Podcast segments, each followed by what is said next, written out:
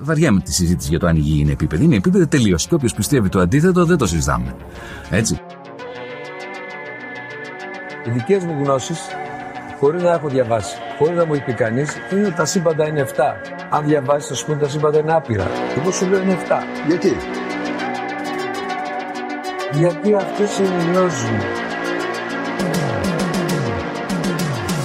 Εγώ πιστεύω ακράδαντα ότι βρισκόμαστε σε ένα Matrix, ε, σε ένα πλασματικό εικονικό κόσμο. Επειδή ανέβηκε στον ημιτό και του το είπε ένας εξωγήινος. Πραγματική ιστορία κύριε Υπουργέ. Πραγματική ιστορία κύριε Υπουργέ. Πραγματική ιστορία κύριε Υπουργέ. για να μπορέσετε να έχετε επίγνωση αυτών των φρέσκων πραγμάτων που τρέχουν γύρω μας τώρα τελευταία εκπομπή παρουσίασης 8 τόμοι και ένα αρχαίο ελληνικό σύμβολο μόνο 29 ευρώ τζάμπα.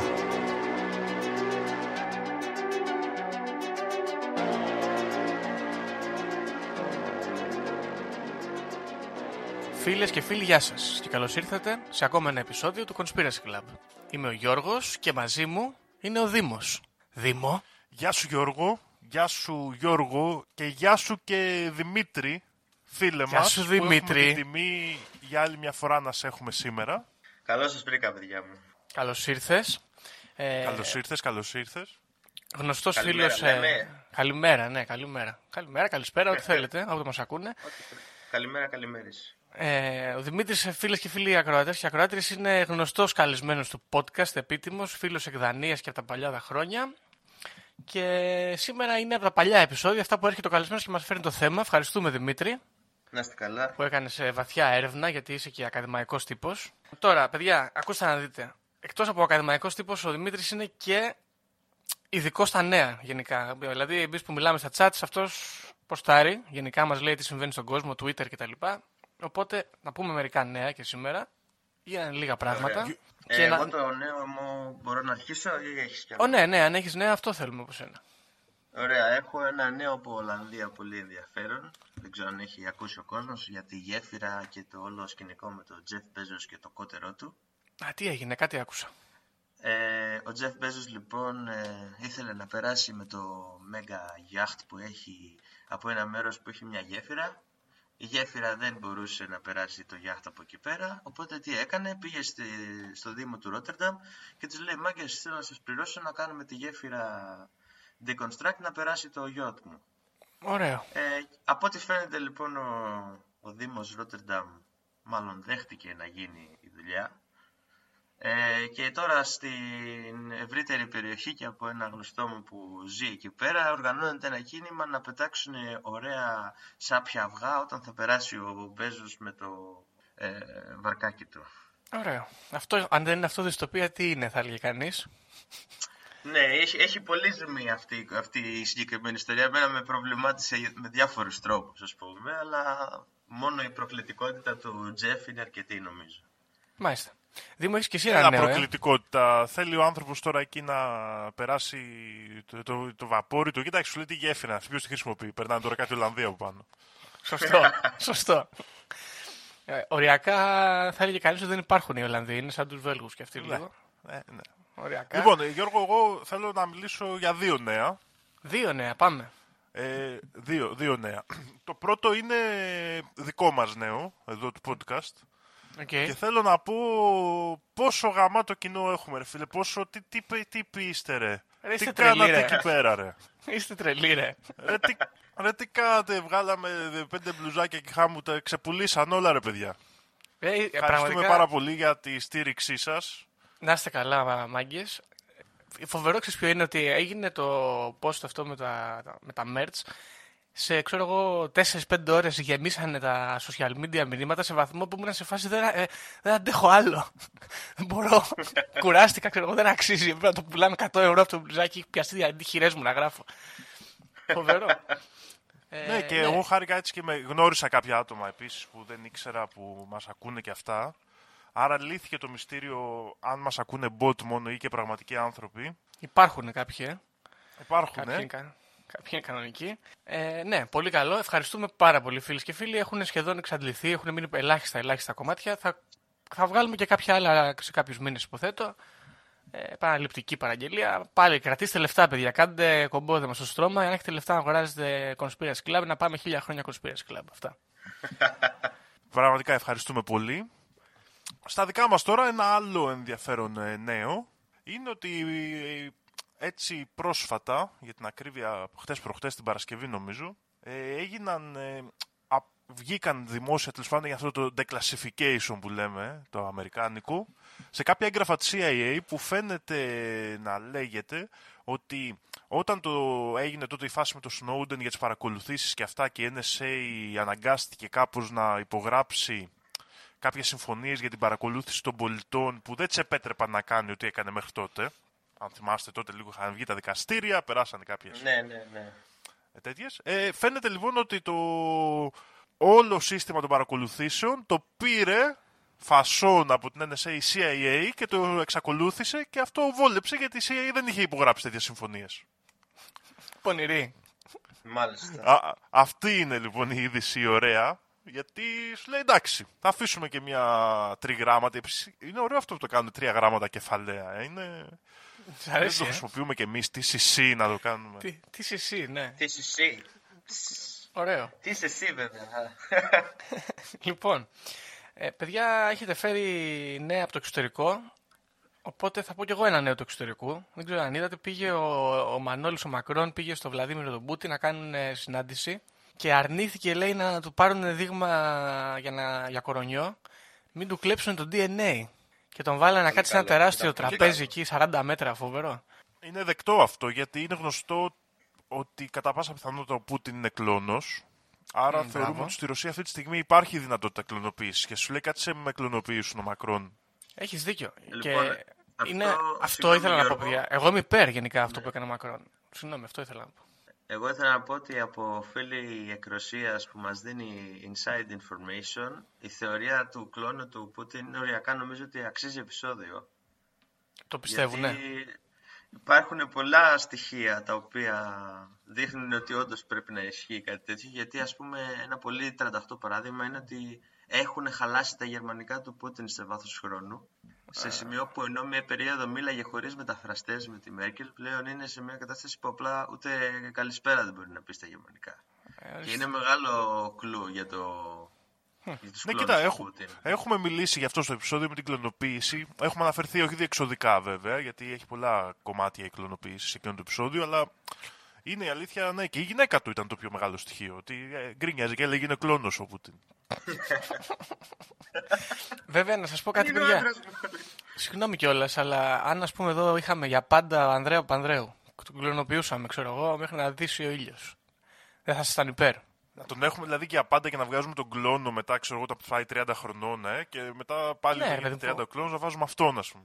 Πεθαίνει ο, ο, ο καινούριο Αντρέα, μπαίνει ο κλόνος, πεθαίνει ο κλόνος, μπαίνει ο καινούριο Αντρέα και γίνεται αυτό, ας πούμε. Πάντα, ξέρω εγώ, πώς να τα πούμε, βασιλευόμενη προεδρία. Με βασιλιά πρόεδρο Ήτανε. τον Αντρέα. Ήταν λίγο ε, too early ο Ανδρέας, δεν τα πρόλαβε αυτά για να τα καταφέρει να τα κλωνοποιήσουν. Και δεν Δυστυχώς. ξέρω καν αν παγώσανε κανένα DNA του εκεί να υπάρχει. Θα έπρεπε. Έχουμε κοίτα, το, έχουμε το Γεωργάκη, άμα θέλετε, εκεί Υπέρ, για bus class κλωνοποίηση. υπέρ, υπέρ. με- Υπάρχει μια. Γιατί τα κάνουν οι Κινέζοι, παιδιά, θα θέλω να σας ενημερώσω εδώ. Βέβαια, θα το πιάσω σε άλλο επεισόδιο αυτό, αλλά υπάρχει μια αρχαία κινέζικη τεχνική, λέγεται Huiseng, που την κάνουν κάποιες δυναστείες έτσι ώστε να δημιουργούν κλόνους αλλά ψυχικά, όχι σωματικά. Α, δηλαδή παίρναν ένα πονηρό. νέο παιδί και με πλήση εγκεφάλου Τον κάνανε Ε, να βα- είσαι εσύ. τον κάνανε και τον ετοιμάζανε για αρχηγό του, της δυναστείας τους, ας πούμε, της φυλής τους, ε, βάζοντας του τις σκέψεις και τις ιδέες και τη μυθολογία του προπάτορα, ας πούμε, της ε, φυλής. Οπότε πάντα αρχηγός της φυλής ήταν σαν να ήταν το ίδιο πρόσωπο κάπως. Ωραία. Του δίνανε και δεν το είναι ίδιο ακριβώς- όνομα. Ε, Αυτό Ωραία. δεν είναι ακριβώς κλωνοποίηση, είναι πιο πολύ brainwash. Ναι, ναι, ναι, ναι.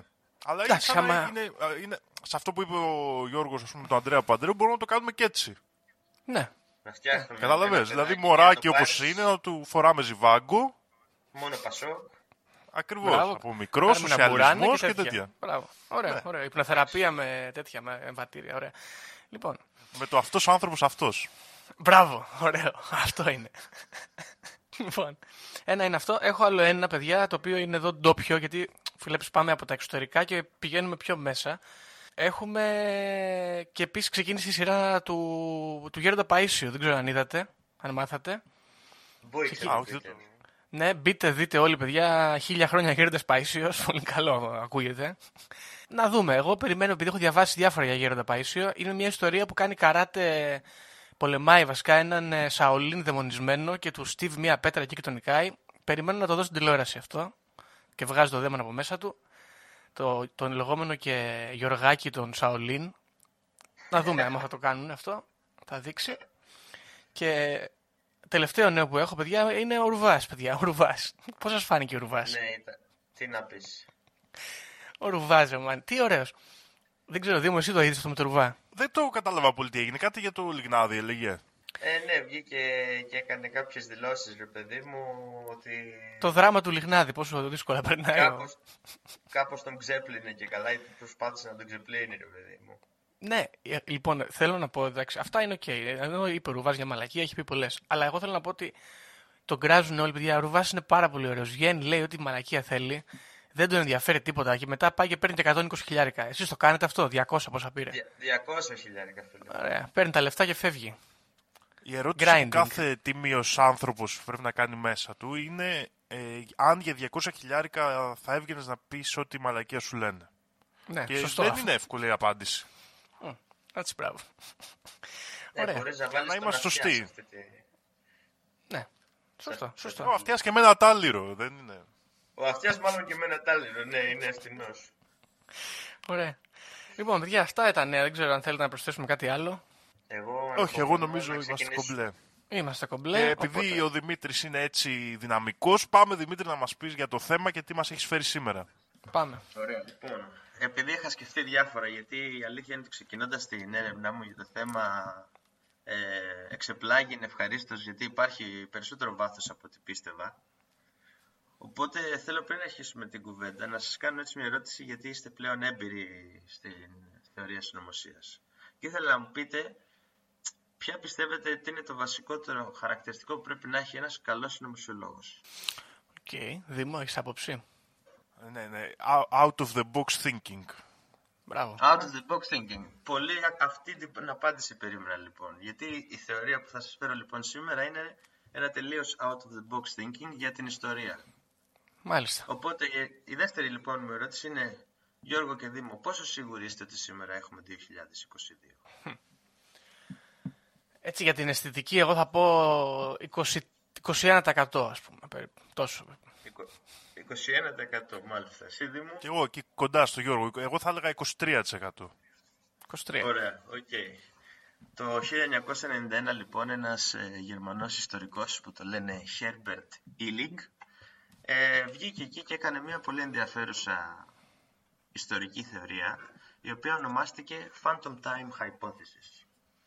Αυτή η θεωρία λοιπόν, βάσει των στοιχείων που έχει βρει αυτός, είναι ότι από το χι- το 614 μετά Χριστόν έως το 911 είναι κατασκευασμένα χρόνια δεν συνέβησαν στα αλήθεια και η όλη χ- χρονομέτρηση έχει γίνει λάθος.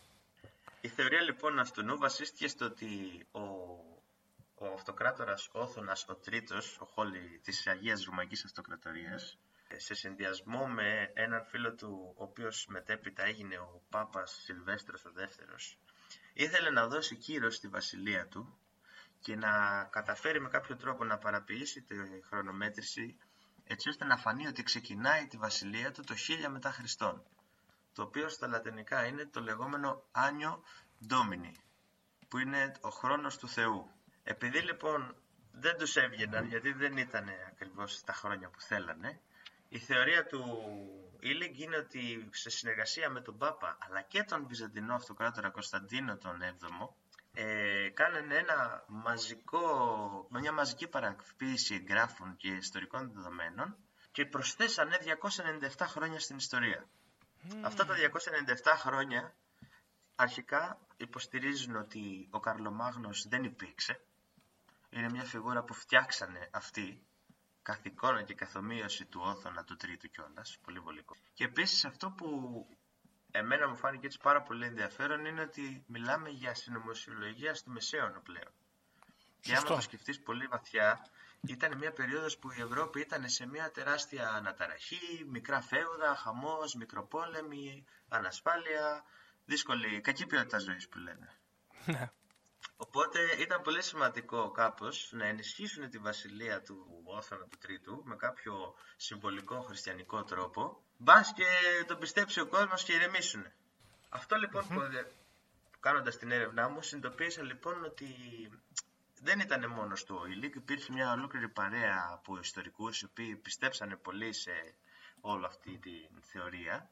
Και έχουν τρεις βασικές, ε, τρία βασικά arguments ας πούμε για το ότι, γιατί όντως είναι αλήθεια ότι αυτά τα χρόνια δεν υπήρξαν. Το πρώτο είναι ότι υπάρχει μια μεγάλη έλλειψη αρχαιολογικών ευρημάτων για την περίοδο αυτή, από το 614 στο 911, ε, και υπάρχουν ε, μάλιστα κάποιες συγκεκριμένες και καλά ε, ανακρίβειες της ε, ραδιοχρονομέτρησης και της δέντροχρονομέτρησης που χρησιμοποιούν οι αρχαιολόγοι. Μετά έχουν βρει από την ιστορία της τέχνης διάφορες ασυνέχειες όσον αφορά το ρωμαϊκό αρχιτεκτονικό ρυθμό του 10ου αιώνα της Ευρώπης. Και τρίτον είναι ε, η αλλαγή από το Ιουλιανό και το Γρηγοριανό ημερολόγιο και ότι έπαιξαν εκεί πέρα διάφορες λάθος ε, υπολογισμοί, οπότε τους επέτρεψαν να αναμοχλεύσουν λίγο τα χρονικά δεδομένα. Τώρα, όσον αφορά την κριτική που δέχεται η θεωρία, αυτό που είναι το πιο δύσκολο, ας πούμε, ε, πρόβλημα να λύσουν είναι από την αστρονομία, διότι υπάρχουν κάποιες εκλήψεις που έχουν παρατηρηθεί από Ευρωπαίους ε, πριν το 600 μετά Χριστόν Οπότε βάσει των εκλήψεων και καλά, αυτά τα χρόνια που υποστηρίζουν ότι χαθήκανε υπάρχουν, δεν είναι χαμένα. Παρ' όλα αυτά, ο Ήλιγκ και η παρέα του φαίνεται ότι δεν ε, πτωήθηκαν καθόλου από τις ε, απαντήσεις του κόσμου και των υπόλοιπων επιστημόνων και έχουν δημιουργήσει διάφορα άρθρα τα οποία θα μπορούσα να σας τα στείλω και να τα βάλουμε στις πηγές μας για το επεισόδιο. Και σε ένα από αυτά λοιπόν που διάβασα, ε, ένα πολύ ενδιαφέρον ε, επιχείρημα ήταν για το Chapel του Άχεν. Okay. Ως ένα βασικό παράδειγμα, το οποίο, by the way, ήταν, είναι και το μέρος που είναι θαμένος ο Καρλομάγνος. Γιατί μπήκα λοιπόν μετά και έψαξα για το Άχεν, το, αυτό το συγκεκριμένο ναό, και είναι όντως το ναός που είχε θαυτεί ο Καρλομάγνος. Οπότε αν δεν υπήρχε, φτιάξανε ολόκληρο alter ego εδώ πέρα. Σωστό φτιάξανε κανονικά ένα χαρακτήρα από το πουθενά, του δώσανε και το στάτους και το κύρος που είχε, τον βάλανε ότι είναι και απόγονός τους, οπότε δώσανε τρελό boost στη βασιλεία του Όθωνα του Τρίτου. NPC φτιάξανε εδώ πέρα. Κανονικότατα. Non-player και... character, ωραίο. Και αυτό λοιπόν από κάποιους ιστορικούς της τέχνης που και στο άνθρωπο που βρήκα έχει και πηγές, δηλαδή δεν τα έβγαζε από το μυαλό του άνθρωπος.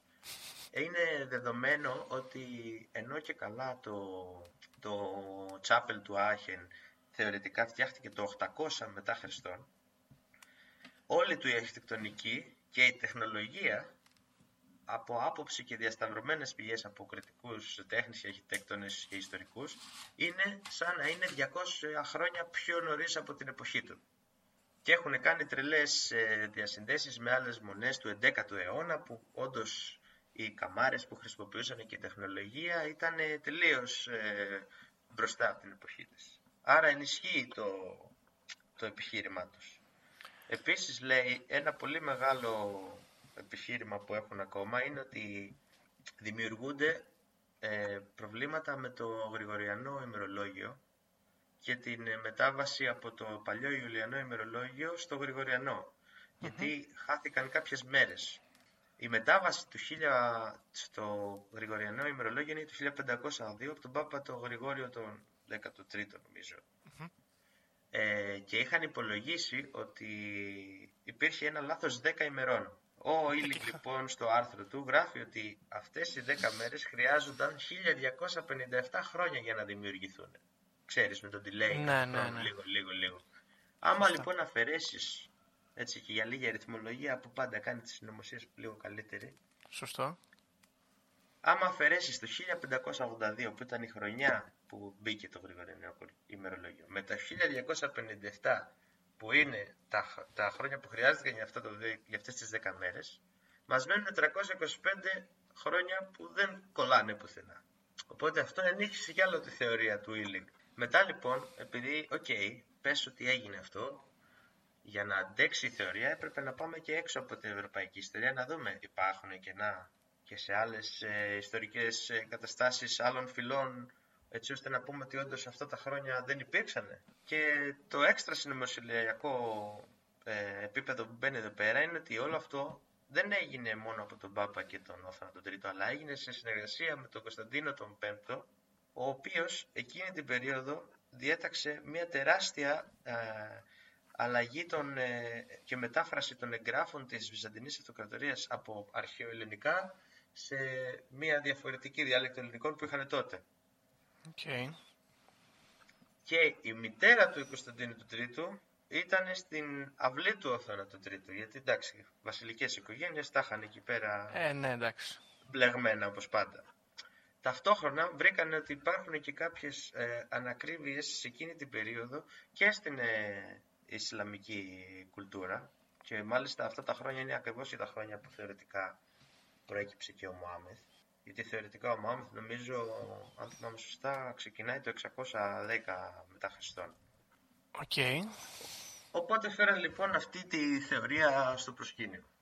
Όπως καταλαβαίνετε, το μεγαλύτερο μέρος της ε, ιστορικής ε, κοινότητας έπεσε να τους φάει, ότι δεν ε, υπήρχε δυνατότητα να γίνει αυτό, γιατί είναι πολλά τα στοιχεία που έχουμε, δεν ε, μπορείς να πεις ότι κάνανε όλο αυτό το πράγμα fabricate από το πουθενά, γιατί θα έπρεπε να λείπει η ιστορία για από άλλες φυλές, θα έπρεπε να λείπει η ιστορία για από άλλα μέρη, υπάρχουν κάποια μικροευρήματα, αλλά είναι αλήθεια ότι όντως για αυτή την περίοδο δεν υπάρχουν αρκετές, αρκετές ενδείξεις και αρκετά ιστορικά στοιχεία. Και επίσης το άλλο πράγμα που έχει έτσι ένα καλό επιχείρημα υπέρ της θεωρίας είναι ότι η ρωμαϊκή παρουσία στο 10ο αιώνα φαίνεται πιο πρόσφατη από ό,τι θα έπρεπε να είναι. Οκ. Οπότε είναι συν 300 χρόνια, άρα δεν ήταν πραγματικά 10ο αιώνας, ήταν 7ο αιώνας, οπότε ακόμα δεν ήταν τόσο μακριά η ρωμαϊκή επιρροή. Επίσης, ένας φίλος του Illig, ο Niemitz, που έκανε άλλο ένα άρθρο επίσης πολύ ενδιαφέρον, ε, αναφέρει σημα- συγκεκριμένα ότι υπάρχει ένα κενό στην ιστορία της ε, κατασκευής της Κωνσταντινούπολης. Υπάρχει ένα κενό ε, στην ιστορία το, της εξέλιξης της τεχνικές, ε, τις αγροτικές, που είναι ε, παρεμπιπτόντως ένας πολύ σημαντικός τρόπος που χρησιμοποιούν οι ιστορικοί για να κατηγοριοποιούν εποχές. Υπάρχει ένα κενό στην ιστορία της τέχνης των μοσαϊκών και ένα κενό στην ιστορία της γερμανικής ορθογραφίας. Ο- Όλα αυτά λοιπόν μαζί κάπως δημιουργήσανε σε αυτούς τους ε, ανθρώπους την εντύπωση ότι μάλλον έχουν, ε, έχει δημιουργηθεί με μια ψεύτικη αίσθηση του χρόνου. Οπότε Μάλιστα.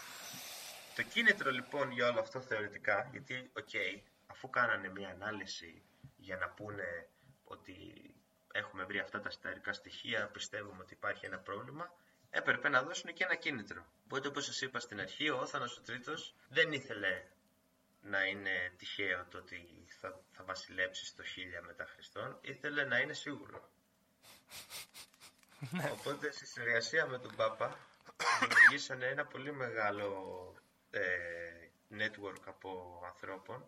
Φτιάξανε την ύπαρξη του, Καρ, του Καρλομάγνου και όπως γράφει επιλέξεις στο άρθρο του που το έχω και μπροστά μου ότι ο Όθωνας ο Τρίτος κατασκεύασε τον Καρλομάγνο as, σαν τον ήρωα που ήθελε αυτός να είναι. Ωραίο.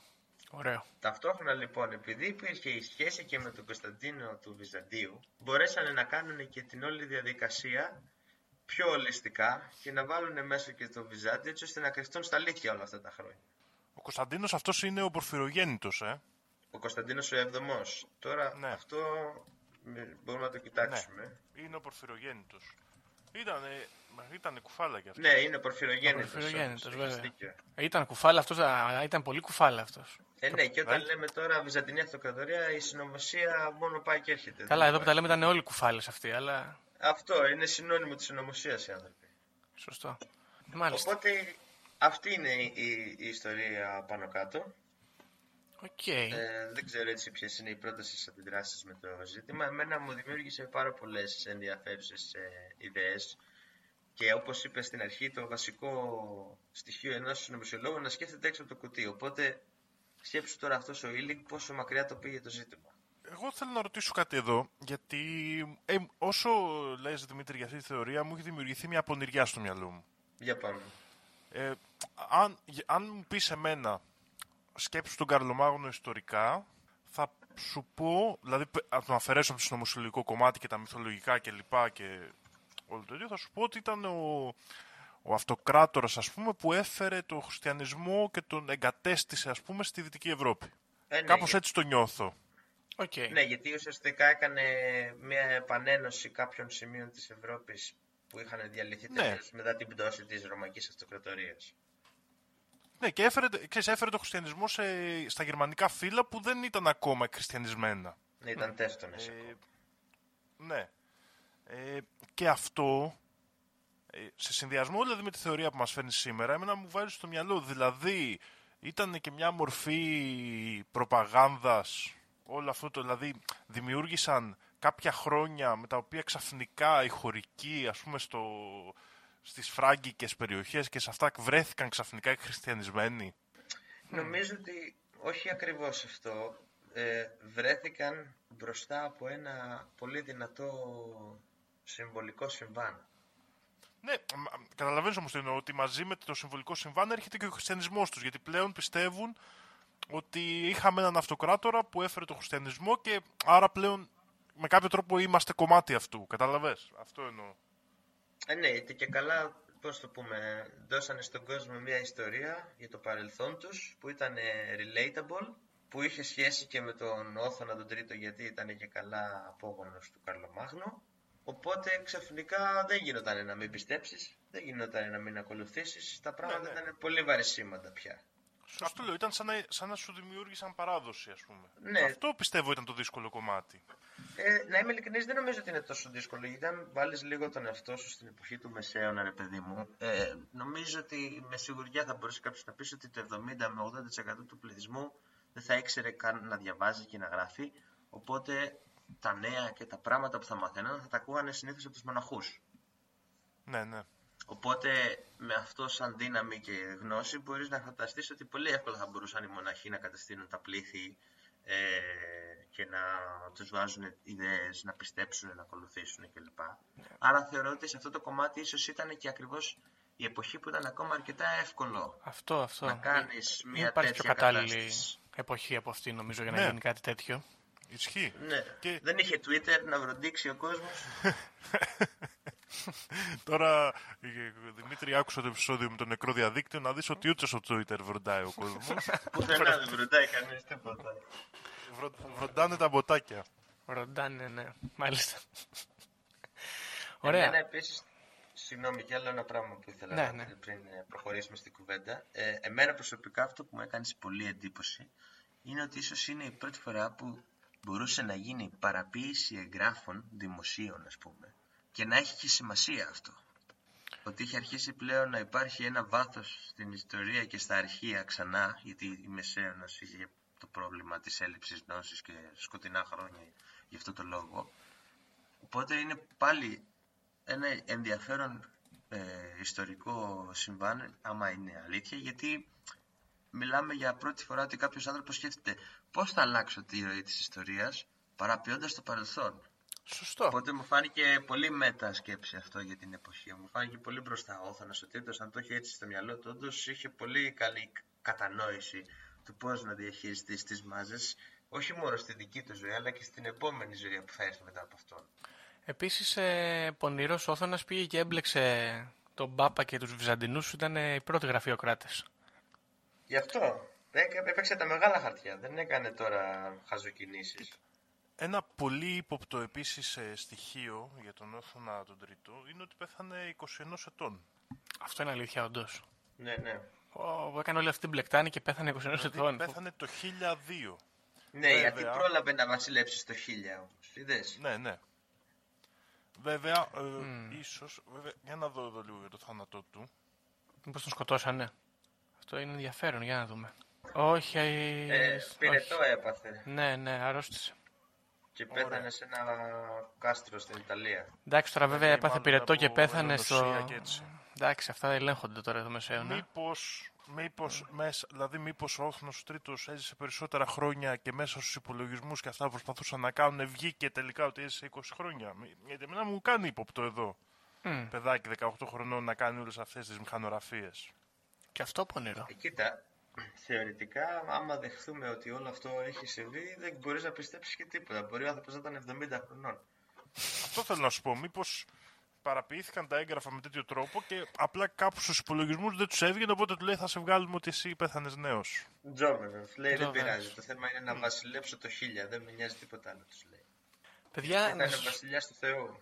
Να σας πω κάτι όμως. Έχετε σκεφτεί το εξής. Εάν αυτή η συνωμοσία είναι πραγματικότητα, υποτίθεται ότι είμαστε 297 χρόνια πριν εμείς τώρα. Ναι, είμαστε στο 1725 σήμερα πάλι. Ωραία. Άμα ισχύει. Δηλαδή το, το millennium της καταστροφής του Νοστράδαμου έρχεται, Ναι, ας πούμε. Πολύ δεν σωστό. είναι... Δηλαδή δεν, δεν ναι, αυτό το έχω ακούσει συνδυαστικά να ξέρεις. Να και το. το 2012 τον Ίνκας. Τον Ίνκας. Άμα γλιτώσει από την πρώτη να την πατήσει τη δεύτερη καταστροφή, ας πούμε. Ε, ναι, δεν υπάρχει. Δύσκολο. Οκ. Οπότε, έχω να κάνω ξέρεις, μια ερώτηση. αυτό- Ναι, ναι, ναι. Συγγνώμη. Το, επίσης, μια και πιάσαμε τα χρόνια, αυτό, η, αυτό το ιερό, ας πούμε, στο Άχεν που έχουν θάψει τον Όθωνα, Μμ, Όχι τον Όθωνα, τον Καρλομάγνο. τον Καρλομάγνο, συγγνώμη, ναι, είπες ότι είχε αρχιτεκτονική και φάνηκε να χρησιμοποιήθηκε τεχνολογία 200 χρόνων πίσω. Ε, μπροστά, ναι. Γιατί και καλά, βάσει της χρονολογίας είναι χτισμένο το 800, Ναι, αλλά αν δεν υπήρξαν αυτά τα χρόνια, θα έπρεπε να είναι το 1000. Και όντως από μελέτες ιστορικών τέχνης και αρχιτεκτονικής, όχι από αυτούς, ναι. έχουν ε, βρει δηλώσεις και quotes ότι όντως αυτό το μοναστήρι είναι λίγο out of the blue.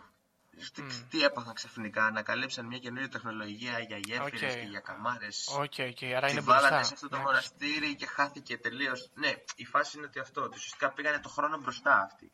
Εντάξει, κατάλαβα, okay, γιατί αλλιώς θα είχε νόημα αυτό. Οκ. Ωραία, μάλιστα.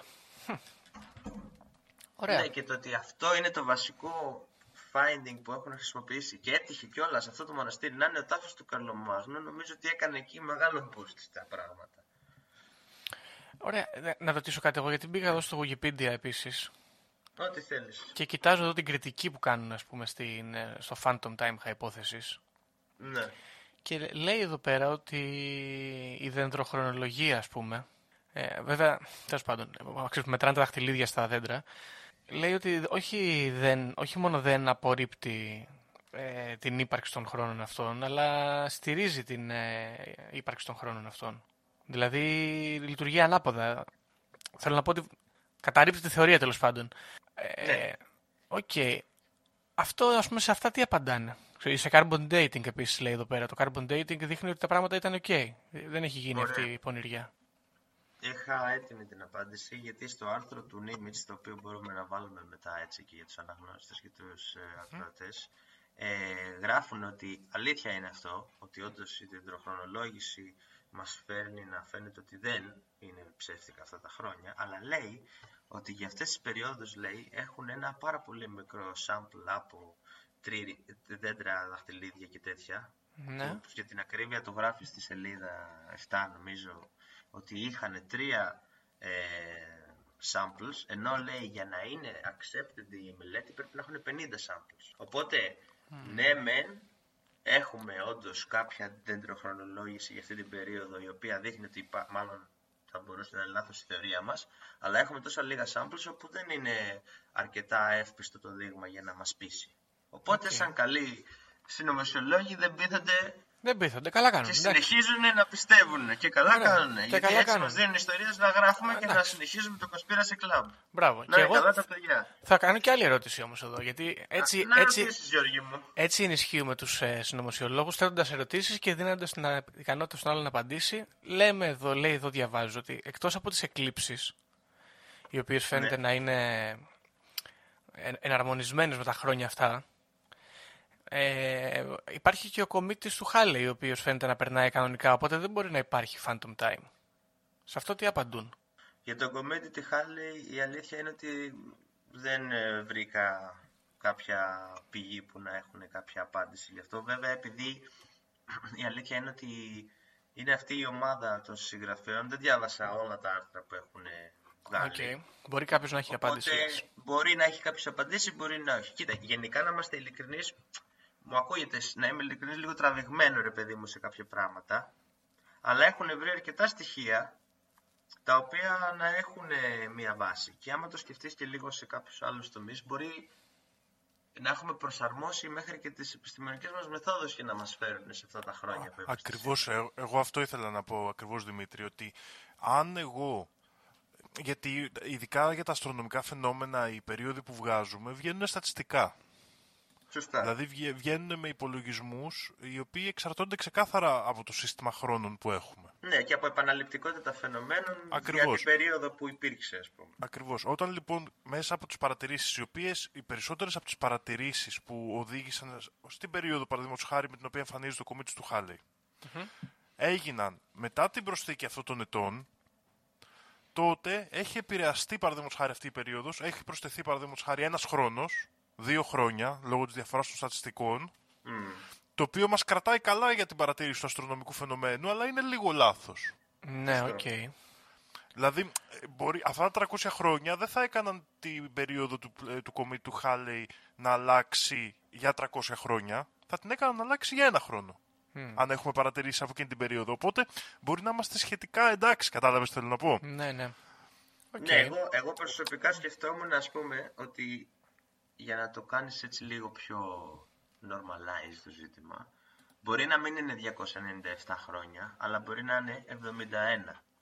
Γιατί υπάρχει μια άλλη λοιπόν θεωρία μέσα από το βιβλίο αυτό του Νίμιτς, που έχει κάνει για ένα πολύ ωραίο συνδιάγραμμα, μπορούμε ίσως να το βάλουμε αυτό σαν πηγή επίσης, και, και δίνει δύο πιθανές φάσεις. Η μία είναι ότι λείπουν 297 χρόνια straight, ξεκινάμε τότε, τελειώνουμε τότε, τα βάλανε, τελειώσαμε, τους βόλεψε, κλείσαμε. Και η άλλη θεωρία είναι ότι υπάρχουν δύο μικρές περίοδοι, μία από 78 χρόνια και μία από 218 χρόνια. Okay. Όπου έχουν και αυτές οι δύο περίοδοι βασίστηκαν πιο πολύ στην αραβική και πέρσικη ιστοριογραφία. Και εκεί είναι που άρχισε να βαθαίνει πολύ το ζήτημα, γιατί ό,τι, όπως γράφει στο άρθρο Νίμιτς έγινε ένα συνέδριο στη Γερμανία ε, συγκεκριμένα, στο οποίο μιλάγανε για μια ασυνέχεια στην εξέλιξη των μεσαιωνικών πόλεων. Τότε δεν υπήρχε η θεωρία του χαμένου χρόνου, οπότε ξέρεις, ψάχνανε άλλες πηγές να βρουν γιατί κτλ. Το ίδιο υπάρχει και στην Κωνσταντινούπολη με την έννοια ότι έχουν παρατηρήσει μια πάρα πολύ αργή εξέλιξη του γραφειοκρατικού μηχανισμού σε σχέση με τα χρόνια πριν και μετά. Και αυτά μιλάμε από ιστορικά συνέδρια τώρα, όχι από ένα κύριο site. Okay. Οπότε πριν υπάρξει αυτή η θεωρία, είχαν παρατηρήσει οι ιστορικοί κάποια προβλήματα στη συνέχεια των ιστορικών ε, δεδομένων; Αλλά ακριβώς μάλλον επειδή το out of the box ε, εδώ πέρα δεν θα επέτρεπε στην επιστήμη να κάνει ένα τόσο ρηξικέλευθο ας πούμε ε, υπολογισμό, έσκασαν αυτοί οι τύποι που δεν τους έκοφτε κιόλας και κάναν αυτή τη θεωρία. Μάλιστα. Το δέχομαι ναι, και αυτό. Η αλήθεια, η αλήθεια είναι ότι ιστορικά, αν το δούμε, ε, έχουμε μια πολύ καλή άποψη στο μυαλό μας για τα ιστορικά συμβάντα, παραδείγματος χάρη της Ρωμαϊκής περίοδου και του, της αρχής του της Βυζαντινής Αυτοκρατορίας κλπ. Και μετά περνάμε σε αυτό που λέμε ιστορικά μεσαίωνα σκοτεινά χρόνια, που γίνεται ένα, ε, ένας χαμός ας πούμε, ένα χαοτικό πράγμα, το οποίο μπορεί και να έγινε έτσι, δεν, δεν το αμφιβάλλω πάρα πολύ εδώ, αλλά ε, με κάποια τέτοια ιδέα εξηγείται λίγο καλύτερα γιατί έχει γίνει αυτή η χασούρα. Ναι, και άμα το σκεφτείς, εγώ από μικρό θυμάμαι ότι όταν λέγαμε σκοτεινά χρόνια του Μεσαίωνα, εννοούμε ότι ήταν μια περίοδος που χάθηκε η γνώση, χάθηκε η επαφή με, τη, με την κουλτούρα που προπήρχε. Οπότε όλο αυτό. Και ακριβώς. Θα μπορούσε απλά να χάθηκαν τα έγγραφα. Όχι, ή, ή μπορεί απλά, αν έχεις φτιαχτά χρόνια, δεν έχεις και νέα γνώση. Δεν είναι ότι σταμάτησε ο πολιτισμός πρόσθεσε κάποιος 300 χρόνια. Ναι, και εντάξει, ναι. έφτιαξε ιστορίες για τον Καρλομάγνο, αλλά δεν έφτιαξε τέχνη. Σωστό. Ούτε εξέλιξε την επιστήμη. Και γι' αυτό μπορεί να φαίνονται τόσο στάσιμοι, ίσως.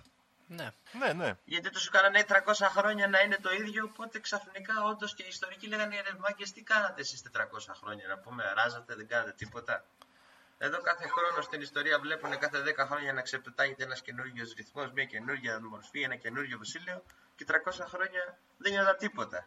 Πάντως, σε, σε κάθε περίπτωση, είτε ισχύει αυτή η πρώτη θεωρία με τα 200 χρόνια, είτε η άλλη με τα 70 χρόνια, στην πραγματικότητα, αν το σκεφτείς, είναι μια θεωρία συνωμοσίας η οποία είναι καπρίτσιο. Απλά ήθελε ο Όθωνας, ρε παιδί μου, να είναι το 1000 αυτοκράτορας. Ακριβώς. Ωραίο, το οποίο είναι γαμάτο βασικά. Έτσι, έτσι. Έχεις κινήσει τρεις αυτοκρατορίες για να απλά να λες ότι την τάδε, το τάδε νούμερο είναι δικό μου. Ε, ναι. Αλλά ε, απ' την άλλη όμως, ρε Μαγκές, για πείτε μου λίγο, αν έχουμε τώρα 1722, ξέρω εγώ πόσο είναι, πώς 25. νιώθετε, 25, ναι, πώς νιώθετε; Ε, Ναι. αρκετά μποέμ. Δεν ξέρω, εγώ δεν νιώθω ωραία, μου αρέσει το 22 που έχουμε τώρα. Ε, ναι, αλλά όπως είπες και πριν, Σο- ε, αν ε, είμαστε στο 1725, ένας σωρό άλλες θεωρίες δεν είναι καταρριπτές. Αυτό είναι χειρότερο, ρε Μάν, γιατί έρχεται η καταστροφή. Βασικά χειρότερο, εντάξει, μπορεί να είναι και καλύτερο. Ελέγχεται. Οπότε, για κάτσε τώρα εδώ, γιατί ο Τζον Τίτορ έλεγε ότι ο κόσμος θα καταστραφεί το 2300. Ποιος; Ναι, το, όχι το 300, Στην εποχή. πιο πριν νομίζω. Θα να το ελέγξουμε αυτό, περίμενε. Για κάτσε, γιατί εδώ γίνονται συνδέσεις, παιδιά. Κάτι γίνεται εδώ. Κάτι συμβαίνει. Δεν, ε, για εξήγησε λίγο περισσότερο τι έχει στο νου σου. ο, Τζο- ο Τζον Τίτορ ήταν ένας χρονοταξιδιώτης, ο οποίος έλεγε ότι είχαν βρει, ε, από το 2036 ήταν αυτός και είχαν βρει τέλος πάντων την ε, χρονομηχανή και μπορούσαν να πηγαίνουν και στο παρελθόν και στο μέλλον, αλλά δεν μπορούσαν να πηγαίνουν από ένα σημείο και μετά. Και αυτό το σημείο νομίζω ήταν το 2300 κάτι. Οπότε με αυτή τη θεωρία μπορεί στην, ε, στη διάσταση ας πούμε, την οποία έρχονταν ο Τζον Τίτορ να μην είχαν Phantom Time. Α, και να είναι πιο πριν, λες. Ουσιαστικά. Και να είναι το 2012 παραδείγματος χάρη σε αντιστοιχία με τις ε, προφητείες του Νοστράδαμου κλπ. Οκ. Και το τέτοιο των Μάγιας. Πονηρό είναι αυτό. Ναι, ρε, δεν μου βγάζει, δεν μου φαίνεται παράλογο βάσει του σενάριου. μ' αρέσει, μ' αρέσει Δήμο μου που όλες τις θεωρίες γυρνάνε στον Τζον Τίτορ στο μυαλό σου. Δεν ξέρω γιατί. Όλα έχουν να κάνουν με τον Τζον Τίτορ, παιδιά. Όλα έχουν ένα Τζον Ε, Τίτορ τα- μέσα. Το ακούσατε πρώτοι εδώ.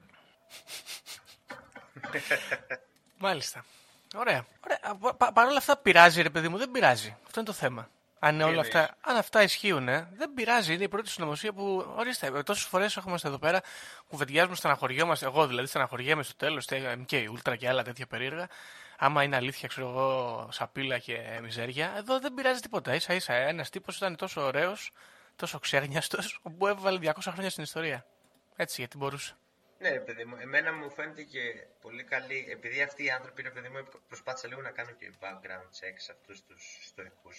Εντάξει, η αλήθεια είναι ότι άμα δεις τον Ήλικ φαίνεται ένα κλικ τρελούτσικο. λίγο. Ε, ήθελα να το πω, αλλά μετά σκέφτηκα να μην το πω, αλλά τώρα που το πες, είναι λίγο σαν, ε, σαν να γράψεις λίγο το, τρελός. σαν να γράψεις συνωμοσιολογικό περιοδικό είναι λίγο. Ναι, είναι λίγο, η φάτσα του είναι, είναι τα ζητάει, είναι, είναι λίγο τρελούτσικος. Αλλά εμένα αυτό που μου φαίνεται έτσι όντως καλό σαν σκέψη από όλο αυτό το πράγμα είναι ότι ήδη από εκείνη την περίοδο είχαν στο νου τους την έννοια του, της προπαγάνδας. Γιατί αυτό άμα το σκεφτείς είναι μια θρησκευτική προπαγάνδα. Προσπαθείς να ενισχύσεις το κύρος ενός βασιλέα συνδυάζοντάς τον με αυτή τη συμβολική φάση του ότι ζούμε στο έτος 1000 μετά τη γέννηση του Χριστού. Οπότε άμα το δεις έτσι πιο κοινωνικά, είναι αρκετά προχωρημένη η σκέψη ενός ηγέτη αυτή. Άσχετα από τα καπρίτσια του, που μπορεί να έρθει λεσόνι και να είναι ο Άνιο Ντόμινι βασιλιάς και δεν ξέρω εγώ τι. Δι- Εμένα μου έδειξε και μια πιο έτσι βαθιά ε, σύνδεση με το πώς διατηρείς την εξουσία σε βάθος χρόνου. Γιατί αυτός έστρωσε και για τον υπόλοιπο κόσμο μετά. Γιατί μετά οι απόγονοι του ήταν οι απόγονοι του Άνιο Ντόμινι βασιλέα. Σωστό. Σημαντικό. Οπότε έστρωσε το έδαφος και για το μέλλον τους μετά. Δεν ήταν μόνο για τον εαυτό, ήταν για την δυναστεία. Και αυτή είναι και η έννοια της μασονίας, αν το βάλεις καλά στο μυαλό σου. Και η μασονία, αν δεν κάνω λάθος, εκείνη την περίοδο είναι που ξεκίνησε να είναι στα τουζένια της. Παρ' όλα αυτά, ο γιος του Όθανα του Τρίτου ποιος είναι; Αυτό είναι μια Ξέρουμε. καλή ερώτηση. Μισό λεπτό να σου πω αμέσως. Έχει σημασία Ο γιατί... successor βασικά του Όθωνα ήταν ο Χένρι ο δεύτερος. Α, μάλιστα. Και ήταν ε, επίσης Holy Roman. Επίσης μιλάμε για Αγία Ρωμαϊκή Αυτοκρατορία, έτσι. Σοβαρά Ναι, πράγματα. ναι, ναι. Σοβαρά πράγματα. Ισχύει. Όχι αστεία. Δεν ήταν τώρα κανένα βασιλιάκι. Μάλιστα. Οκ. Ωραία. Ε, να ρωτήσω εγώ τώρα, Δήμο, βασικά έχουμε να προσθέσουμε πληροφορίες περαιτέρω; Ε, έχουμε, έχω κάποιες πληροφορίες που έχουν σχέση με την Ινδία που ήταν, είχαν χρησιμοποιηθεί από τον Νίμιτς σαν έξτρα ε, επιχείρημα ότι οι Ινδοί γενικά είχαν και αυτοί κάποια debates για τη χρονολόγηση της δικής τους ιστορίας και βάσει κάποιων μικροϋπολογισμών από ό,τι λέει ο Νίμιτς, όχι ο Ήλικ, ε, όντως ε, ζοριζόντουσαν με εκείνη την περίοδο πάνω κάτω βάσει των υπολογισμών τους. Okay. Και το άλλο που ήρθε έτσι να δέσει λίγο γιατί άμα υπάρχει μια ολιστική έλλειψη στοιχείων σε όλους τους πολιτισμούς για εκείνη την περίοδο τότε μιλάμε για μια οριακά σοβαρή ιστορική ανακάλυψη. Σωστό. Οπότε έχει βρει κιόλας ότι οι, Ομα, οι Ομαγιάδες που ήταν μια αραβική δυναστεία από το 661 έως το 750 ε, έχουν διάφορα μη τυπικά χαρακτηριστικά για μια Ισλαμική δυναστεία. Όπως το ότι ας πούμε στο παλάτι ενός από αυτούν είχε ε, το πορτρέτο του βασιλιά ε, Χοσρόη του δεύτερου το οποίο βάσει των Ισλαμικών κανόνων ήταν απαγορευμένο να έχει ανθρώπινες φιγούρες ζωγραφισμένες οπουδήποτε. Και εδώ μιλάμε για το 720 που είναι ακόμα full στην πρώτη περίοδο του μοαμεθανισμού και του μουσουλμανισμού ας πούμε. Ναι. Σωστό, ύποπτο, ύποπτο, πολύ ύποπτο αυτό. Και επειδή ένα από τα αντεπιχειρήματα της ε, ε, θεωρίας ήταν αυτό ότι και καλά πες ότι εμείς δεχόμαστε ότι το έκανε αυτό ο Θόνας. Δεν ισχύει γιατί όλα τα υπόλοιπα βασίλεια και όλοι οι υπόλοιποι λαοί συνεχίζαν να ζουν αυτά τα χρόνια. Δεν είναι ότι εξαλείφθηκε η ιστορία για όλους. Άρα όλη αυτή η παρέα που το πιστεύουν αυτό άρχισαν να κάνουν έρευνα σε άλλους ιστορικούς ε, ε, λαούς να δουν αν όντως ε, συμπέφτουν προβλήματα με τα στοιχεία τα ιστορικά που έχουμε κλπ. Και από ό,τι φαίνεται τουλάχιστον με τους Ινδούς και τους Άραβες Υπάρχει θέμα. υπάρχουν κάποια κομμάτια που ψιλοενώνουν ένα πάζλ. Εγώ έχω πιστεί αρκετά, παιδιά, δεν ξέρω τι λέτε. Εγώ θα κάνω ένα μικρό σχόλιο εδώ, ότι κάποιες, ε, κάποια στοιχεία δίνουν για τους Κινέζους και συγκρίνουν. Ε. Όμως, πρέπει να πούμε εδώ ότι οι Κινέζοι είναι μάστορες αυτό αποδεδειγμένα. Δηλαδή, την Κινέζικη ιστορία δεν πρέπει να την εμπιστεύεσαι. Εντάξει, Όποτε έπαιρνε κάποια δυναστεία, έπαιρνε, έπιανε, έπιανε και ξανάγραφε την ιστορία. Είναι, είναι γνωστό αυτό και είναι αποδεδειγμένο ιστορικά. Δηλαδή εντάξει, οι Κινέζοι έβγαινε ας πούμε η νέα δυναστεία και έλεγε ότι γινόντουσαν έτσι τα πράγματα. Είναι πολύ κλασικό παράδειγμα με τη δυναστεία King, αλλά έχει γίνει μέσα ιστορικά πάρα πολλές φορές. Και ο, η δυναστεία των Χαν, η πρώτη ας πούμε που ένωσε με τον αυτοκράτορα Χαν κλπ. Και αυτή ξανάγραψε την ιστορία για να δημιουργηθεί κοινή, ε, κοινός πολιτισμός στους Κινέζους. Οπότε γενικά είναι λίγο ύποπτο να συγκρίνουμε με δυναστείες κινέζικες και την ιστορία γιατί ήταν κάτι που γινόταν πολύ δυναμικά εκεί. ε, ναι, αλλά αυτό είναι καλό γιατί είναι υπέρ της θεωρίας μας αυτό. Ναι, βέβαια. Γιατί αν Ναι, αυτό λέω, αυτό λέω, ότι δεν μπορούμε... Σωστό, γιατί... Εγώ- Ναι, ναι, ναι. Εγώ διαβάζω και αυτό που λέει και για το Βυζάντιο ουσιαστικά, ότι στο Βυζάντιο το, στα δεδομένα που έχουν τα οποία βοηθάνε προς τα εκεί είναι ότι ο Κωνσταντίνος διέταξε ένα administrative rewriting όλων των ε, αρχείων που υπήρχαν. Υπόπτω και Οπότε αυτό. μιλάμε για πολύ Ναι, και γενικά ύποπτη αυτός φάσης. ήταν πολύ τέτοιος. Ε, Πορφυρογέννητος ήταν ό,τι ήθελε να κάνει κι αυτός. Είχε γράψει... Ο Πορφυρογέννητος είχε γράψει και το περί βασιλείου τάξεως με το οποίο ουσιαστικά από εκεί ξέρουμε για πολύ, πολύ μεγάλο μέρος για την εθιμοτυπία του Βυζαντίου και τα εσωτερικά του. Ήταν δηλαδή ουσιαστικά ο, ο κοινωνός μας, ας πούμε, σε μεγάλο μέρος της γνώσης για το Βυζάντιο. Οπότε αν συμμετείχε στην πατέντα, είναι λογικό να έχουμε πιστεί. ναι. Εντάξει, να είμαστε ειλικρινείς τώρα που το σκέφτομαι, αν το είχαν καταφέρει αυτό στα αλήθεια και μας πήρε μια χιλιετία να το πάρουμε πρέφα. Πολύ respect στα παιδιά, έτσι. Εντάξει, ρε, εσύ, όπως είπες και εσύ πριν, είναι μια περίοδος η οποία έχει έλλειψη πληροφοριών. Ε, ναι, αλλά βάσει της σημερινής ε, γνώσης, τεχνολογίας, ιστοριογραφίας, αρχαιολογίας και μπλα μπλα, ε, θα έπρεπε να, αν ήταν, ξέρεις, ε, πραγματικότητα, να το έχουν πάρει πρέφα πολύ νωρίς. Ε, επίσης, να ρωτήσω κάτι εγώ τώρα. Το, α, το 91 είπες ότι έγινε published αυτό, αυτό το είναι πράγμα. το, η πρώτη φορά που αναφέρει ο Ήλιγκ ότι υπάρχει ένα phantom time hypothesis Εντάξει, είναι αργά. ε, ήταν τότε και το άρθρο του Nimitz που διάβαζα εγώ το οποίο είχε επίσης πάρα πολλά ε, στοιχεία είναι το 95. Με revision στο 97 και το 2000. Δηλαδή οι άνθρωποι συνεχίσανε να κάνουν έρευνα παρότι τους έκραζε όλη η ιστορική κοινότητα. Ε, εντάξει, μασόνι, Δημήτρη μου, μασόνι. Το, το πιστέψανε και συνεχίσανε. Δεν είναι δηλαδή... Και η αλήθεια είναι ότι το άρθρο ειδικά του Νίμιτς εμένα με έβαλε σε πολλές σκέψεις γιατί είναι full ε, ε, επιστημονικά γραμμένο, με πηγές στα πάντα. Δεν είναι δηλαδή ένα κειμενάκι που έγραψε κάποιος και απλά τα έχει βγάλει από το μυαλό του. Και φαίνεται γιατί έχουν αφιερώσει χρόνο και κόπο να κάνουν έρευνα οι άνθρωποι. Αυτό Ναι. τους το δίνω, δεν το συζητάω. Δηλαδή ότι έχουν κάνει έρευνα, έχουν κάνει έρευνα. Μάλιστα. Καλά, επίσης, παιδιά, έχω ψάξει εδώ τα μούτρα ολονών αυτών και του Όθωνα και του Κωνσταντίνου και του Πάπα αυτού. Ε, Τα καλύτερα παιδιά. Καλά, τι μούτρα είναι αυτά, ρε man. Δηλαδή είναι ε, πολύ ύποπτοι για να κάνουν πονηριές. Τέλος πάντων. Ε, Μάλιστα. γενικά τώρα Βυζαντινοί οι αυτοκράτορες νομίζω ότι δεν μπορούσαν αν δεν έχεις συνωμοσία, βαριόντουσαν. Σωστό. Ωραία. Λοιπόν, οπότε εγώ θέλω να, να ρωτήσω εδώ, ας πούμε, και τους δύο σας, ε, πώς νιώθετε με αυτή την ιστορία, αν ισχύει, ας πούμε. Καταρχάς, αν τη δέχεστε, αν σας πείθει, πώς σας αρέσει και πώς νιώθετε ε, με δεδομένο ότι μπορεί να ισχύει. Ωραία, να πει ο Δήμος πρώτος, γιατί εγώ έχω πολλά στη μυαλό. Ωραία. Εμένα μου αρέσει αυτή η ιστορία γιατί πρώτα απ' όλα δείχ- ρίχνει φως, δηλαδή μου αρέσει το γενικότερο της ιστορίας αυτής, ρίχνει φως στο πόσο, ξέρεις, πειραγμένη μπορεί να είναι η ιστορία μας. Και ο, επειδή από, όταν κάναμε πολιτισμό και μετά, ξέρεις, είχαμε αυτή την ιεραρχική δομή που αυτό που έλεγε ο άνθρωπος στην κορυφή είχε πολύ περισσότερη σημασία από αυτό που ζούσαν οι υπόλοιποι. Εγώ πιστεύω γενικά σε όλη την ιστορία μας ότι υπάρχει τέτοια ανακρίβεια. Okay. Τώρα, αυ- το συγκεκριμένο πράγμα με τα χρόνια έχει πλάκα και έχει πλάκα γιατί έγινε όπως είπες και εσύ πριν από καπρίτσιο και μου αρέσει αυτό. Μ' αρέσουν τα καπριτσιάρικα πράγματα. Δηλαδή λέει όλος, εγώ θα βάλω 300 χρόνια στην ιστορία για να γίνω ε, του έτος κυρίου αυτοκράτορας. Έτσι, μπράβο. Ψήνει. Ψήνει. Είχε ευλοδοξίες ο άνθρωπος. Παρότι πιτσιρικά σου το δίνω. ναι. Βέβαια είναι λίγο Μπορεί να μην μίζερο, ήταν ρε Δήμο. πιτσιρικάς.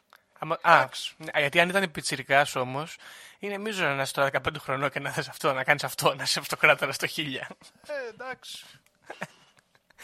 Εντάξει, ναι.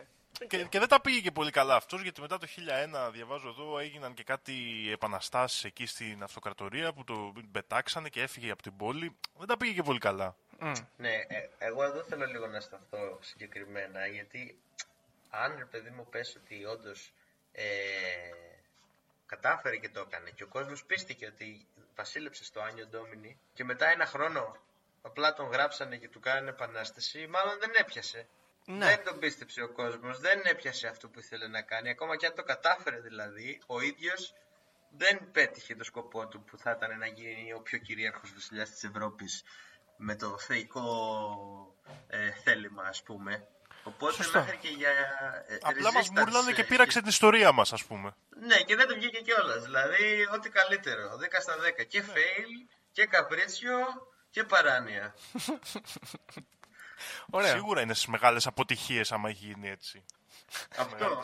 Και, Πε- και τότε, πετυχημένη ξέρεις, αποτυχία. φαντάζεσαι τις χρονιές...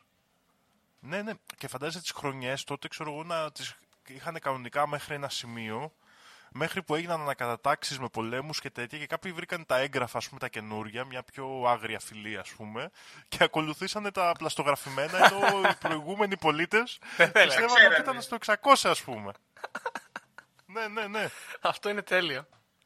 Ε, σκέψου εκείνη την περίοδο, ας πούμε τώρα που διαβάζω για τον Καρλομάγνο, ουσιαστικά ήταν η περίοδος που σκάγανε οι Σάξονες. Και οι Σάξονες σκάγανε και έγανε, κάνανε, οπότε σκέψου ότι αν ρε παιδί μου είχαν κάνει αυτή την απάτη. Δεν τους πίστεψε ο κόσμος.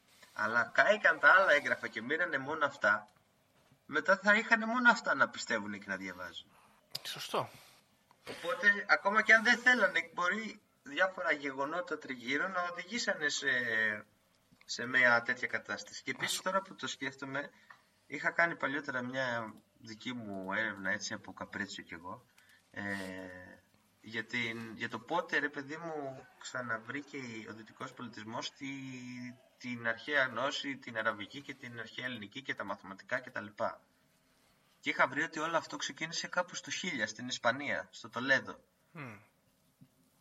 Οπότε και αυτό πάλι κάπως συνδέεται από- με αυτή τη στασιμότητα ότι ξαφνικά 300 χρόνια δεν ασχολιόταν κανείς και ξαφνικά το 1000 γίνεται μια άνθηση των μεταφράσεων και ξαναεμφανίζονται στην ιστορία όλα αυτά τα χαμένα, όλη αυτή η χαμένη γνώση που υποτίθεται ότι από το Μεσαίωνα έλειπε ας πούμε.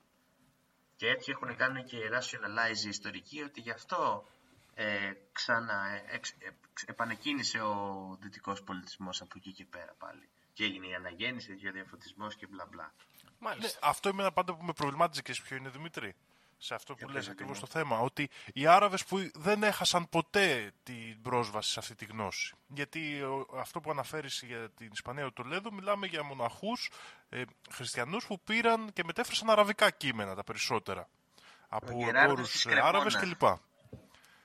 Ναι. Λοιπόν, ε, άρα μιλάμε για το πώς ξαναήρθαν σε μια γλώσσα που στο δυτικό κόσμο μπορούσαν να τα αναλύσουν. Οι Άραβες όμως είχαν τη γνώση και Ε, σε συνδυασμό όχι- και με όχι δική τους ακριβώς. ιστορική, γιατί είχαν επαφές και με Ινδία. Από τις ιστορικές γνώσει που έχω εδώ πέρα, επειδή αυτό το συγκεκριμένο θέμα τυχαίνει να το έχω διαβάσει αρκετά, αυτό που έγινε είναι ότι όταν ο Χαρούν Αλ Ρασίντ ανέλαβε το χαλιφάτο της Βαγδάτης, επειδή ήθελε πάρα πολύ να ενισχύσει την αραβική κουλτούρα και πολιτισμό για να βάλει θεμέλια για κάτι που θα διαρκέσει, έφτιαξε ένα μεγάλο κομμάτι από αποστολές και έστειλε ένα σωρό ε, απεσταλμένους στα πέρατα της γης να μαζέψουν βιβλία. Οπότε... Άρα δεν και είχαν, επειδή ο- λες. Όχι, ναι, γιατί ο αραβικός πολιτισμός και ο Μωάμεθ, ας πούμε, στο συγκεκριμένο ζήτημα, άμα δεν ήταν ένας προφήτης, σίγουρα ήταν μια πολιτική ιδιοφυΐα. Γιατί ο αραβικός πολιτισμός πριν τον μουσουλμανισμό ήταν ένα διάσπαρτο κομμάτι από πόλεις κράτη, που χωρίς να ξέρουν αυτοί οι άνθρωποι πάνω κάτω τι συμβαίνει, είχαν κοινούς πολιτισμούς και κοινές κουλτούρες, αλλά δεν είχαν κάτι που να τους ενώνει. Και τρώγανε ξύλο από τη Ρωμαϊκή Αυτοκρατορία, μετά τρώγανε ξύλο από τους Βυζαντινούς, γιατί δεν είχαν σ- σ- κεντροποιημένη δομή και μία αυτοκρατορία. Ναι. Οπότε κάθε πόλη κράτος είχε την εξέλιξη που είχε τη δική της, αλλά δεν την είχε ενώσει με τις άλλες, οπότε να δημιουργούν μια πιο μεγάλη φάση. Και όλο αυτό πάλι επίσης μπαίνει Ναι, μέσα στα Δημήτρη μου, χρόνια εγώ- για τα οποία... Εγώ συμφωνώ, αλλά ο κύριος Αλρασίντ ήταν φίλος του Καλομάγνου και τι μας λέει αυτό για την ιστορία του πράγματος; Σωστό. Ότι μάλλον, μάλλον διάβαζε κακά βιβλία. μήπως, δεν, μήπως δεν υπάρχει κι αυτός, δεν ξέρω. Λες να μην υπάρχει ούτε ο Ρασίν. Ε, εντάξει, κρίμα. Ο, ο Χαρούν είναι καλό παιδί. Α, δεν κρίνουμε. Τον Καρλομάγνο άντε να στον πάρει η ιστορία βόλτα, δεν με πειράζει. Όχι, ήταν η πρώτη, ξέρεις, ε, ε, μου έχει μείνει εμένα αυτό, γιατί ήταν η πρώτη επαφή, ξέρεις, ε, αρχηγού Άραβα και αρχηγού Ευρωπαίου. Είχαν γίνει φλαράκια και πήγαινε γενικά συχνά ο Αλρασίντ στο, στην αυλή του Καρλομάγνου και τέτοια. Αράζανε. Αράζανε. Αράζανε. Όχι, ότι αράζανε, αράζανε. Του, του Άμα έφερνε υπήρχαν, κάτι αράζανε. ανατολίτικα εκεί ο Αλρασίντ, κάτι τέτοια. Άρα τα ντουμάνια δήμο. του έφερνε εκεί τους αργιλέδες. και Και τίποτα μετά από ο αυτά δεν έχει Καρλομάγνος γίνει. του λέει ότι εγώ δεν είμαι, δεν υπάρχω. Εμένα που Είδα- με βλέπεις δεν είμαι. Μήπως είναι ηθοποιός, λοιπόν. Οκ. Παιδιά, πολύ ωραία η ιστορία που μας έφερες σήμερα Δημήτρη, πραγματικά. Γιατί είναι ανάλαφρη, με την έννοια ότι δεν πειράζει τίποτα. Μαγκιά τους. Feel good. Ναι, μαγκιά τους άμα το κάνανε, ωραίοι. Πονηρό. Μακάρι και εγώ να μπορούσα, θα πω. Ε... ναι, και έχει πλάκα γιατί, ξέρεις, ε, μπορείς να συζητήσεις πάρα πολύ για διάφορα ιστορικά ζητήματα που μπλέκονται τελικά σε όλο τον κόσμο. Ωραία, οπότε εγώ υπέρ θα πω, πολύ υπέρ. Είμαι υπέρ. Και πόσο, πόσο sigma grindset είναι όμως αυτό τώρα να θες να γίνεις κάτι και να λες θα αλλάξουν ιστορία για να το κάνω αυτό. Ναι, Δηλαδή θες να γίνεις αστροναύτης, Γιώργο μου, εσύ που σου αρέσουν τα διαστημικά ναι. και θα αλλάξεις την ιστορία για να βάλεις και 20 χρόνια ότι έχεις εμπειρία ως αστροναύτης. Δεν θα πάει καλά αυτό. Δεν Πώς πω. φαίνεται αυτό; Πόσο Πολύ grindset καλό. είναι αυτό; Ωραίο. Εντάξει, ο Γιώργος θα είχε πρόβλημα στο διάστημα μετά, γιατί οκ, τα πέτυχε την ιστορία να την κάνει, αλλά μετά που δεν θα ξέρει τι να κάνει θα είχε το πρόβλημα. Έτερον εκάτερον. Από ό,τι Νομίζω αυτό φαίνεται. θα πάθε και ο Όθωνας. Αυτό θα έλεγα κι εγώ. Ούτε με αυτό μου πήγε πολύ καλά. ε. δεν ήταν Ναι, προετοιμασμένος ούτε, να και με είναι τον ο- Όθωνα είδες δεν πέτυχε πολύ αυτό. Δεν Δεν πέτυχε. ήταν προετοιμασμένος να είναι ο θεϊκός βασιλέας, κατάλαβες. Το πίστευε, αλλά δεν το είχε. Εντάξει, δεν πειράζει βέβαια, δεν πειράζει, δεν έχει σημασία. Για ένα χρόνο το ζεις όμως. Για ένα Το χρόνο. έζησε, δεν- το έζησε. Ότι το Ωραία. έζησε, το έζησε. Λοιπόν, φίλοι, έχουμε κάτι άλλο να προσθέσουμε, λέτε; Εγώ, προσωπικά, δεν νομίζω ο όχι. Δημήτρης αν έχει κάτι τελευταίο που θέλει να μας πει. Το μόνο που ήταν έτσι δική μου σκέψη απλά ήταν ότι ε, δεν ξέρω αν έχετε ακούσει καθόλου τις θεωρίες του Φουκώ για, το, για τον κονστρουκτιβισμό και για το πώς η πραγματικότητα μπορεί να κατασκευαστεί. Οκ. Αυτή όχι, η ιστορία μου έκανε έτσι μια πολύ καλή reference σε αυτό το ζήτημα. Ότι θα μπορούσαν αυτοί οι τύποι να είναι οι πρώτοι κοινωνικοί κονστρουκτιβιστές της ιστορίας. Οι Ορίστε. πρώτοι τύποι που συνειδητοποίησαν ότι δεν έχει σημασία τι είναι, έχει σημασία πώς εμείς θα κατασκευάσουμε το τι είναι. Οπότε αν εμείς πάμε και βγάλουμε 300 χρόνια την Ναι. ιστορία και τα βάλουμε εκεί, αυτό θα πιστέψει ο κόσμος γιατί η πραγματικότητα κατασκευάζεται. Η ιστορία είναι κατασκευασμένη κύριε. Μπράβο. Και αυτή Ωραία. τη συζήτηση, παιδιά, την Πες είχα το. πολύ πρόσφατα και είναι η ερώτηση αυτή, δηλαδή αν πιστεύεις σε αυτή τη θεωρία, εγώ εντάξει, με το Φουκώ δεν με πείθει 100%. Εντάξει, αλλά είναι μεγάλη ερώτηση αυτή γιατί άμα απαντηθεί, δηλαδή σε ποιο βαθμό μπορείς να επηρεάσεις την ανθρωπότητα και σε ποιο βαθμό μπορείς να κατασκευάσεις, το οποίο, για να το πούμε λαϊκά, είναι η δική μου επιθυμία για να φτιάξω έθιμο ή παράδοση. Σωστό. Ε, είναι το ίδιο ερώτημα ακριβώς, δηλαδή αν μπορείς να μεθοδεύσεις ε, τι θα μείνει σαν παράδοση, τι θα μείνει σαν κουλτούρα στον ανθρώπινο legacy. πολιτισμό; Αν μπορεί να γίνει, δηλαδή, αν, ακριβώς αν μπορεί η νόηση, η ανθρώπινη, να κατασκευάσει πράγματα με σκοπό και αποτέλεσμα να, να επηρεαστεί ο ανθρώπινος πολιτισμός. Ή είναι τόσο χαοτικό το σύστημα που η νόηση δεν φτάνει για να το κάνει αυτό. Ε, αν δοθεί απάντηση σε αυτό επιστημονική, και μιλάω για τα όρια της λογικής και της νόησης τώρα εδώ πέρα, τότε αν ισχύει, ε, π- πάμε μέσα και για μυστικές ελίτ και μπορεί τα πάντα να έχουν επηρεάσει τον ανθρώπινο πολιτισμό έτσι και πολύ πιθανόν και ο αυτοκράτορας Σότο με το φιλαράκι του Πορφυρογέννητο και τους πάπες εκεί και τα έτσι τους. Αν δεν μπορεί να γίνει όμως, εδώ είναι η πονηριά. Εδώ είναι η πορεία. Είναι πονηριά, παιδιά. Αυτή η ερώτηση, σκεφτείτε το. Σκεφτείτε. Διαβάστε και το, και το γκαράφλα εκεί πέρα. Καλός είναι. Ωραία. Λοιπόν, φίλες και φίλοι, νομίζω ότι με αυτά θα σας αφήσουμε. Ε, υπάρχει άλλο ένα έτσι, θετικό εδώ πέρα, ότι αν είμαστε 200 χρόνια πίσω, έχουμε 200 χρόνια μπροστά μας. Εντάξει, ωραίο. Πολύ σωστό. Εντάξει. Απλά. Χρονική. Άρα μην βιάζεστε. Μην βιάζεστε είναι Βιάζεστε, το, μπράβο. το μήνυμα αυτού του επεισοδίου. Ναι, πολύ ωραία. Μπράβο Δημήτρη μου. με τα ωραία σου τα μηνύματα. Να Λοιπόν. είστε καλά, παιδιά. Ε, ευχαριστούμε πάρα πολύ που ήρθες και που ασχολήθηκες και κάνεις όλη αυτή την έρευνα. Να μας ξανάρθεις. Να μας ξανάρθεις, να Εννοείται. περιμένουμε. Να γίνεις και ο, ο, ο, ο νούμερο ένα σε επεισόδια καλεσμένος. Α- Άλλο ένα χρειάζεσαι. Wink. Ωραία. Μου δίνεις κίνητρα. Μμμ. Ε, νομίζω με αυτά θα σας αφήσουμε λοιπόν και θα τα πούμε στο επόμενο επεισόδιο. Για χαρά. Γεια σας, παιδιά. Βαριάμε τη συζήτηση για το αν η γη είναι επίπεδη. Είναι επίπεδη τελείως. Και όποιος πιστεύει το αντίθετο δεν το συζητάμε.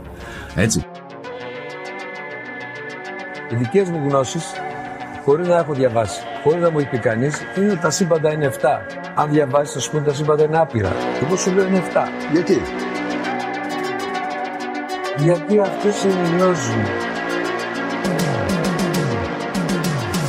Εγώ πιστεύω ακράδαντα ότι βρισκόμαστε σε ένα Matrix, ε, σε ένα πλασματικό εικονικό κόσμο Επειδή ανέβηκε στον ημιτό και του το είπε ένας εξωγήινος. Πραγματική ιστορία, κύριε Υπουργέ. Πραγματική ιστορία, κύριε Υπουργέ. Πραγματική ιστορία, κύριε Υπουργέ. για να μπορέσετε να έχετε επίγνωση αυτών των φρέσκων πραγμάτων που τρέχουν γύρω μας τώρα τελευταία εκπομπή παρουσίασης 8 τόμοι και ένα αρχαίο ελληνικό σύμβολο μόνο 29 ευρώ τζάμπα